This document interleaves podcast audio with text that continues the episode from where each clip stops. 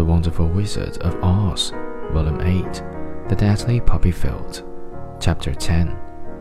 They walked along listening to the singing of the brightly colored birds and looking at the lovely flowers, which now became so thick that the ground was carpeted with them.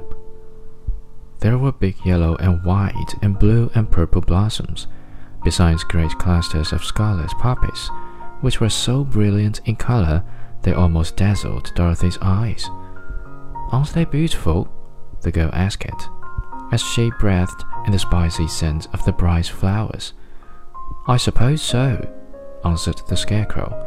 When I have brains, I shall probably like them better. If I only had a heart, I should love them, added the Tin Woodman. I always did like flowers, said the Lion. They have seemed so helpless and frail but there are none in the forest so bright as these.